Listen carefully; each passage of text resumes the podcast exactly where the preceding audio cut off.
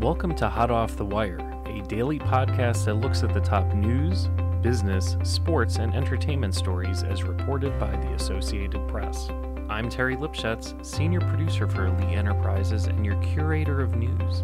Be sure to subscribe to Hot Off the Wire through Apple, Spotify, or wherever you get your podcasts so you don't miss daily news updates. And now, the latest headlines. This is AP News. I'm Rita Foley. Palestinians in the Gaza Strip are running as Israeli airstrikes demolish whole neighborhoods.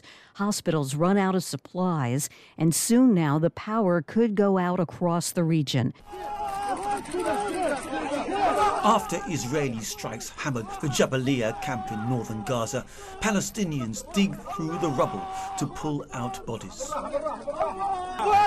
Scenes of devastation are everywhere, with men carrying bloodied victims to the hospital on their backs. Airstrikes have smashed entire city blocks to rubble in the tiny coastal enclave and left unknown numbers of bodies beneath mounds of debris.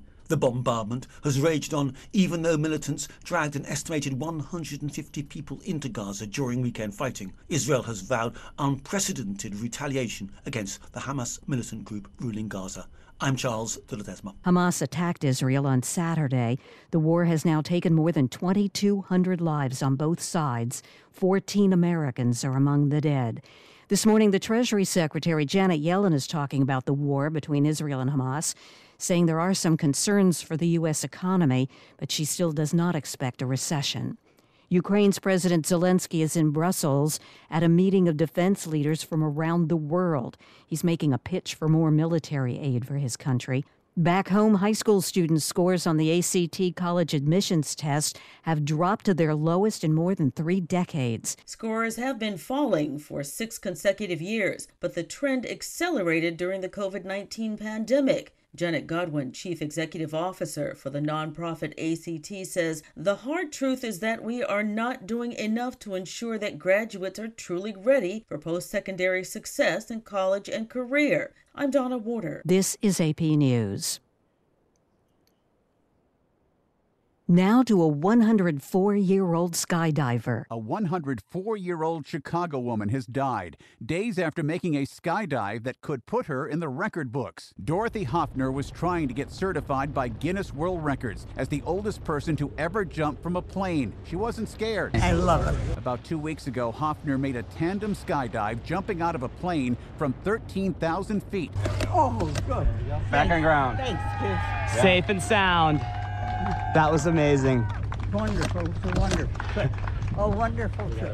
After landing, Hoffner said age is not a number, and it wasn't her first time skydiving. It was a nice, peaceful, and I had to, had to keep myself awake so I could see the, see the scenery. A close friend said Hoffner was found dead by staff at the Brookdale Lakeview Senior Living Community. She apparently died in her sleep. I'm Ed Donahue. And I'm Rita Foley, AP News. Representative Santos is facing new charges that he stole donor IDs and made unauthorized charges. I'm Lisa Dwyer.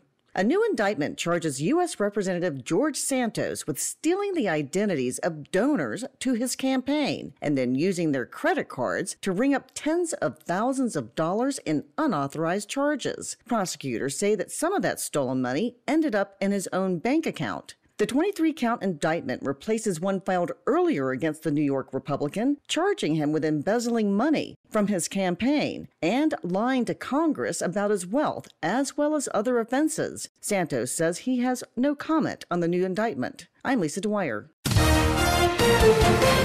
AP Sports, I'm Bruce Morton.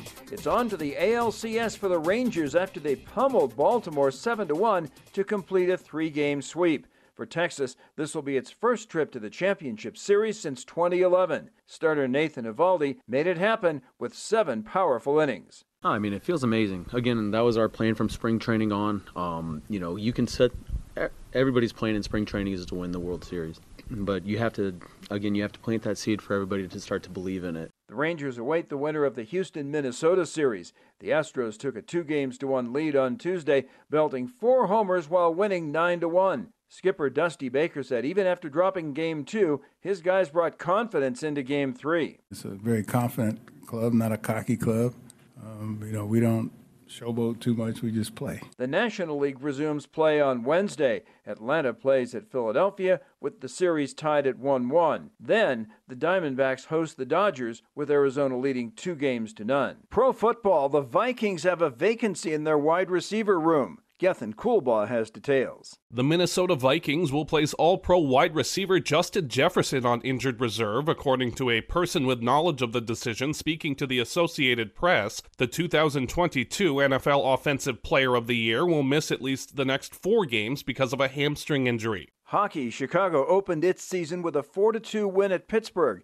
In his much anticipated debut, Blackhawks center Connor Bedard registered an assist. It's a moment you think of your whole life, and you know now it's passed just like that. So um, that part of it's sad, but to just have it done, and get on with the season and, and everything for, for our group is good, and of course to get the win was, was awesome. In other action, it was Tampa Bay 5, Nashville 3, and Vegas began defense of its Stanley Cup title by beating Seattle 4 to 1.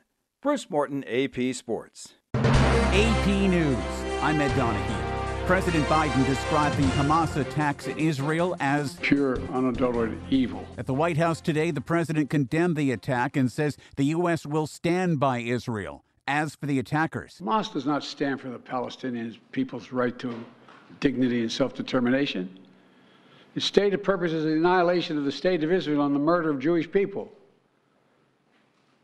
They use Palestinian civilians as human shields. The president and Vice President Harris spoke to Israeli Prime Minister Benjamin Netanyahu. The president says at least 14 Americans have been killed in the Middle East.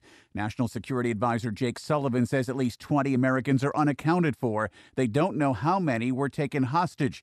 Sullivan was asked about how deeply the U.S. will get involved in the fighting. We are not currently sending forces uh, to Israel and I'll leave it at that for now. Secretary of State Antony Blinken will leave tomorrow and is expected to arrive in Israel Thursday to deliver a message of solidarity and support. The social media platform X, formerly known as Twitter, says it will try to take action on a flood of posts sharing graphic media, violent speech, and hateful conduct about the war between Israel and Hamas.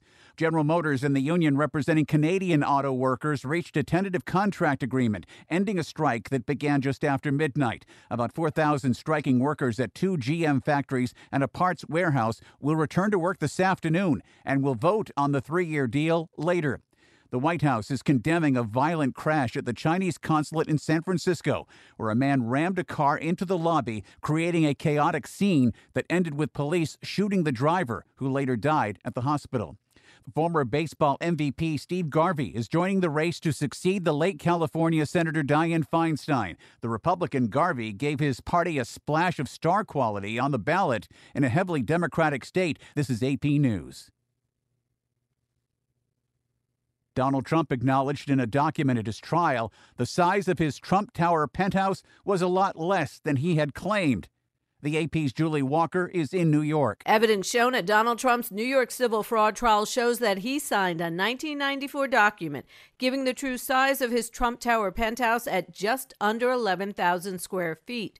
It was listed later as 30,000 square feet on his financial statements that were given to banks, insurers, and others to make deals and secure loans. The evidence appeared in an email attachment shown during testimony from Allen Weisselberg, the former finance chief of Trump's company company.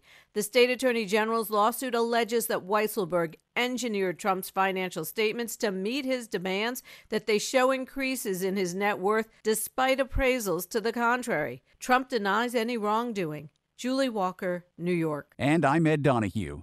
AP News. Nobody won Powerball Monday night, so you didn't win last night. Well, you get another chance on Wednesday night. The Powerball jackpot's expected to be about $1.7 billion. That's if there's just one winner who would take the annuity. Checks every year for 30 years. If you take the cash payout, which is what most jackpot winners take, you'd get about $756 million. Your chances of winning are 1 in 292 million. And remember, if you win, you'll have to pay federal tax and some states also tax big lottery prizes.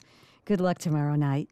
I'm Rita Foley. In at the second time in less than a month, Wall Street Journal reporter Evan Gershkovich has appeared in the Moscow City Court seeking release from jail on espionage charges. Gershkovich had a mostly blank expression as he appeared in the defendant's glass cage in the court in blue shirt, t shirt, and jeans. Later, he learned he'd lost the appeal to be released from jail on the charges, meaning he'll remain in bars at least through November 30. He marked six months in custody on September 29. Russia's Federal Security Service alleged the reporter was investigating Russia's military industrial complex. He and the journal deny the allegations, and the US government has declared him to be wrongfully detained. I'm Charles de. The Israeli government declared war following a surprise attack by Hamas from the Gaza Strip. The fighting already has killed at least 1,600 people, with casualties expected to rise as the conflict continues. In an interview with the Associated Press, Matthew Levitt with the Washington Institute for Near East Policy explains the history and focus of Hamas. If you go back, Hamas was created in the 1980s, and it's all about creating an Islamist state in all of historic Palestine. Because of that, Hamas hates Israel the most, but they also don't have much love for the Palestinian Authority, which is secular. And not only is it secular as opposed to Islamist, but it uh, believes in a two state solution, and Hamas does not. And I think this is one thing that many viewers may not understand. Hamas is not fighting for there to be a Palestinian state alongside an Israeli state. Hamas is fighting to destroy Israel and to have one Palestinian state that is not secular but is Islamist in all of historic Palestine, in all of Israel, and all the West Bank, and all of the Gaza Strip.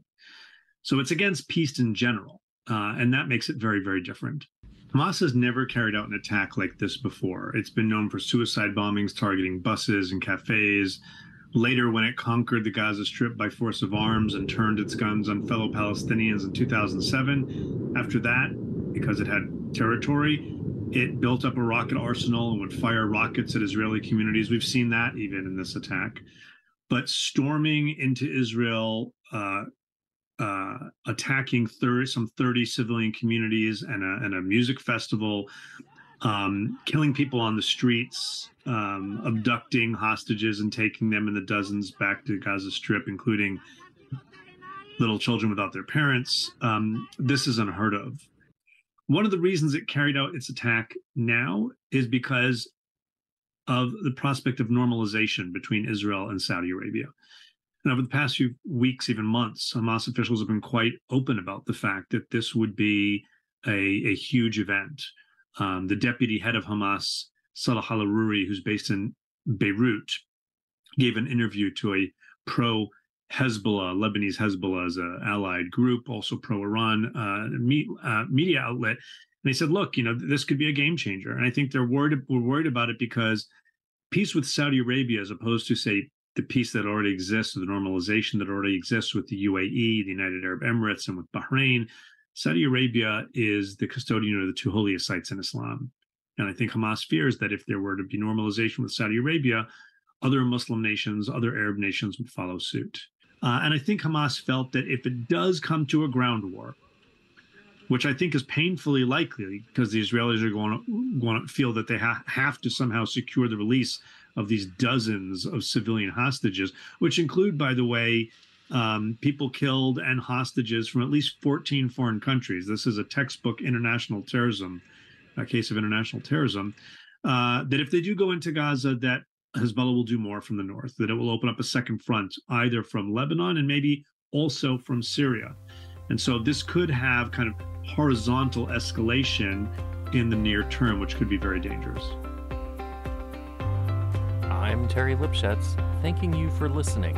Audio provided by the Associated Press. Music is by Skillcell and provided through Pixabay. Be sure to subscribe to Hot Off the Wire on Apple, Spotify, or wherever you get your podcasts so you don't miss an episode.